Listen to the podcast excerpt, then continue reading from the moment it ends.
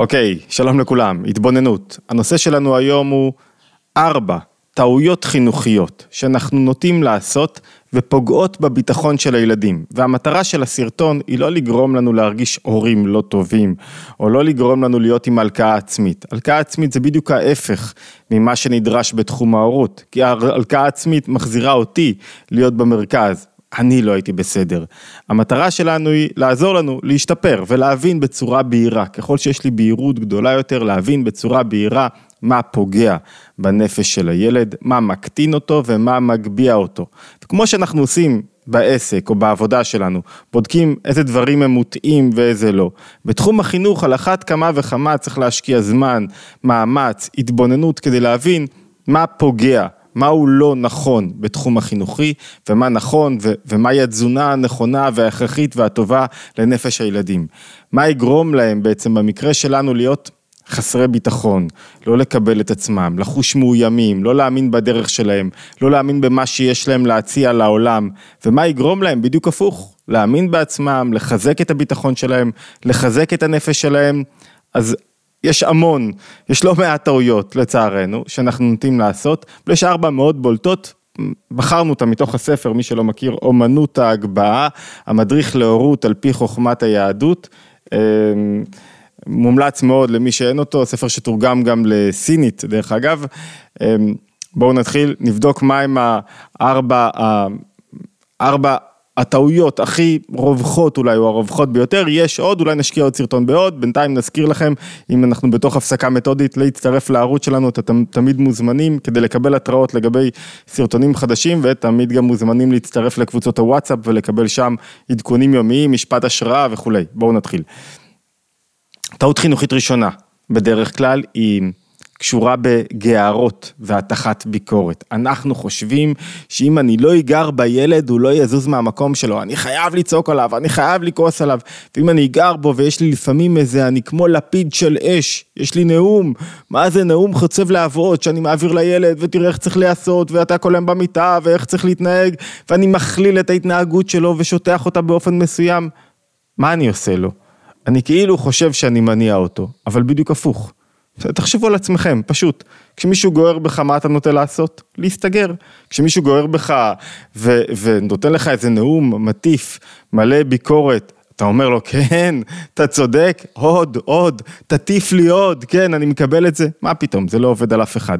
יש... אמ, ביטוי מאוד יפה ככה של הרבי הריי"צ, רבי יוסף יצחק, שבו הוא מתאר בקונטרס החינוך וההדרכה שלו, הוא אומר ככה, רבים מהמחנכים, המדריכים, אפשר להוסיף גם ההורים, טועים בזה שהם חושבים אשר בהתרגשות, בקול רם ורעש, יגיעו למטרתם בחינוך והדרכה.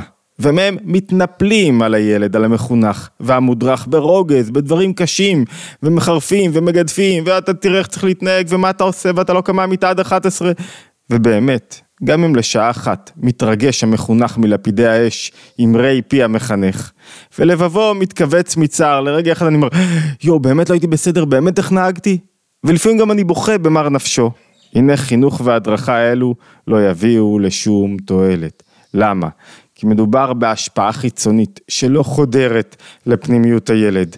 למה אנחנו הרי גאוהרים? אנחנו גאוהרים כי אנחנו מרגישים שאנחנו מאבדים שליטה, או שאנחנו בעצמנו עצבניים, או שאנחנו בעצמנו לחוצים ולא לא נינוחים.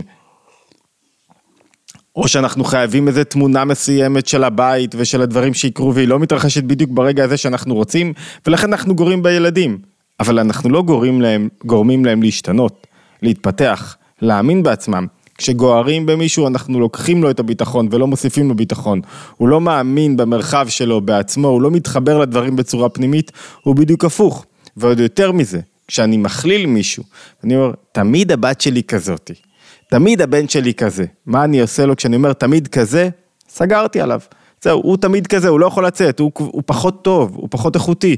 כשאתה תמיד סוגר על הבן שלך, מכליל את התיאור שלו, לא, הוא כזה, לא משנה, אפילו לפעמים זה בבדיחות, ולא שמים לב, זה כזה, דרך אגב, מה עשיתי? הקטנתי אותו, במקום להגביה אותו.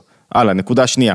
טעות ראשונה, גערות והטחת ביקורת. טעות שנייה, הטפות מוסר. מה זאת אומרת הטפות מוסר? סוג של מניפולציות רגשיות שאנחנו עושים לילדים. מה זה מניפולציה רגשית? אני, אני אומר להם, אוי, בגללכם הפסדתי כל כך הרבה, בגללכם לא הגענו בזמן, בגללכם אני עייפה כי הייתי צריכה לנקות את הבית. כאילו, אני גורם לילד לחוש מיותר ולא רצוי בחיים שלי, כי הוא תמיד גורם לי ל... ל... וואו, מה עשית לי? תראה איך דפקת לי את העבודה, תראה איך שפכת את הקפה על השולחן. הוא תמיד, הוא, הוא, הוא לא במקום, הוא איפה שהוא לא ילך אין לו מקום. הוא, כאילו, אני גורם לו, אני עושה עליו מניפולציה רגשית כזאת, על זה שהוא לא נהג בדרך מסוימת, על הסבל שהוא גרם לי, על הבלגן שהוא לכאורה עשה. כאילו, משהו מסוים אצל הילד לא בסדר. הוא כל הזמן חש לא בסדר, הוא לא בסדר, לא בסדר, וכשמישהו הולך כל הזמן עם תחושת אני לא בסדר, קשה לו מאוד לייצר ביטחון. ביטחון חייב להיות אם אני בסדר והכל בסדר. זה בדיוק ההפך, חוסר ביטחון זה אני לא בסדר, כלום לא בסדר. ולכן כשאני גורם להטפות מוסר מתמידות, אני עושה מניפולציה רגשית, בדרך כלל כדי להשיג הישגים. מה ההישגים כדי לנקות את עצמי? אה, לא באתי בגלל הילדים. או, תראה מה הילדים עשו לי, הם כל כך קשים, כמה עבודה הם יוצרים לי.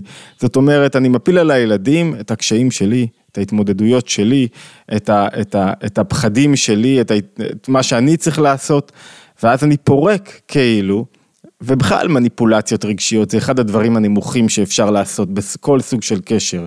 כאילו מניפולציה רגשית זה אני מפיל את האחריות על מישהו אחר. אני סובל בגללך, אחי. אחותי, אתה לא סובל בגלל אף אחד, אתה סובל רק בגלל עצמך. אין דבר כזה שמישהו סובל בגלל מישהו אחר. אתה סובל רק בגלל עצמך, בגלל ההתמודדות שלך, בגלל חוסר ההתמודדות שלך. תעבוד על עצמך, לא תסבול, אל תפיל על אף אחד אחר. נקודה שלישית, אמ, הפחדות, זה מאוד קריטי בימים האלה. אחד הדברים שהרמב"ם אומר, שאין לאב לעשות מורה לתינוק. זאת אומרת, אסור להפחית את הילד. כשהרבי מלובביץ' שמע פעם אחת שהיו צריכים להחזיק מישהו בחדר, בגלל שהוא היה יותר מדי אקטיבי, כאילו קשב וריכוז לכאורה, הוא הזדעזע מזה, הוא אומר, מה זאת אומרת?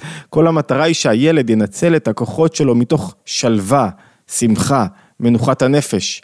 ומה אתה עושה כשאתה אומר לילד, בוא תיכנס לחדר, עכשיו אתה מפחיד אותו, ואתה, ואתה צועק עליו, ומה אתה עושה לו? כשאתה מכניס חרדה לתוך הבית, אתה אומר יואו מה הולך להיות, אפילו לא קשור אליו, יואו איך, איך נממן, יואו איך נצליח, יואו הכל הולך לקרוס. כל פעם שחדשות דלוקות בפול ווליום מכניסים חרדה לילד, הילד לא פועל, לא גדל מתוך שמחה ותום לבב. כל לימוד, אי אפשר ללמוד מתוך לחץ וחרדה. אי אפשר להתפתח מתוך לחץ וחרדה, אי אפשר לחנך מתוך לחץ, חרדה והפחדה. זאת אומרת, חינוך, לימוד, התפתחות, דורשים ביטחון. ביטחון בא לידי ביטוי גם באווירה מסביב, בתנועה, ואיך שאנחנו, הרגשת חיים, הנעימה בבית, הסגנון, זאת אומרת, סגנון רגוע, גורם לילדים להרגיש בטוחים. סגנון לחוץ ו- וקפדני ויואו הפחדה ו- ו- ולהרגיע אותו על ידי ש... נביחות, עושה בדיוק ההפך. נקודה רביעית, טעות חינוכית רביעית שצריך לשים לב אליה.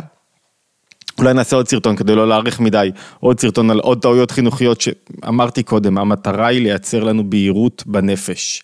בהירות בנפש זה כשאני יודע שההתנהגות הזאת, שה... הטעות החינוכית הזאת לא תורמת לילד, אלא להפך פוגעת לו בביטחון, אני לא רוצה להיות הורה כזה. אני לא רוצה להיות הורה שמנמיך את הילדים שלי. אני לא רוצה שהילדים שלי יונמכו. למה? כי אני יודע שאחרי זה גם המחיר יהיה יותר גבוה, וגם לא צריך לשאול למה. כי, כי, כי אני רוצה להיות אדם שמגביה, לא רוצה להיות אדם שמנמיך. כדי לקלוט את זה חייבים בהירות ברגע האמת של המחיר שגובות הטעויות החינוכיות. ויש מחיר, יש מחיר ישיר לטעויות החינוכיות. מה המחיר? אתה רואה את הילד מתחיל. חרדות, פחדים, לחצים, כל מה שקשור בהפך הביטחון. אתה שואל למה? למה? כי אתה, אנחנו עולים על כל מוקש. נקודה רביעית, התניות ואיומים. אתה ילד טוב, אבל אם לא תנהג כך, או לא תיקח את התרופה, או לא את הזה, לא תוכל יותר לעלות על הזה. ואם לא זה, לא תנקה סדר את החדר שלך, אז לא תצא החוצה. ואם, מה קורה בהתניות? אני יודע שזה, לא כולם יקבלו את זה, אבל צריכים לתפוס את הנקודה. מה קורה בהתניה? בהתניה אני לא גורם לילד להימשך אל הטוב מפני שהוא טוב. אני גורם לילד לעשות את הדברים שאני חושב שהם טובים מתוך אילוצים חיצוניים. הוא רוצה משהו אחר, אבל אתה מאלץ אותו אז הוא עושה את זה. הוא לא מתחבר לזה שהחדר צריך להיות נקי, הבית צריך להיות מסודר, הוא צריך לעשות את השיעורי בית, הוא לא מתחבר לדברים הטובים האלה. הוא מתחבר לטוב מתוך אילוץ, לא בגלל שהוא טוב, וזה נקשר אצלו עם התניה, לפעמים עם הפחדה, עם איום, עם זה, עם, עם, עם, לא עם משהו בעל ערך, ולכן, כשלא תהיה התניה, הוא לא ימשיך לעשות את זה. זאת אומרת, חינוך צריך להדגיש את הטוב ואת היוקר של העשייה בכל דבר. למה אני עושה את הדברים? למה אני נמשך לדברים טובים? וילדים, אנחנו, אני יכול להגיד היום, ככה מזווית ראייה של כבר, אה, כבר עוד מעט חמישים, זה כבר מבוגר, שזה זה הדור הכי טוב שיש.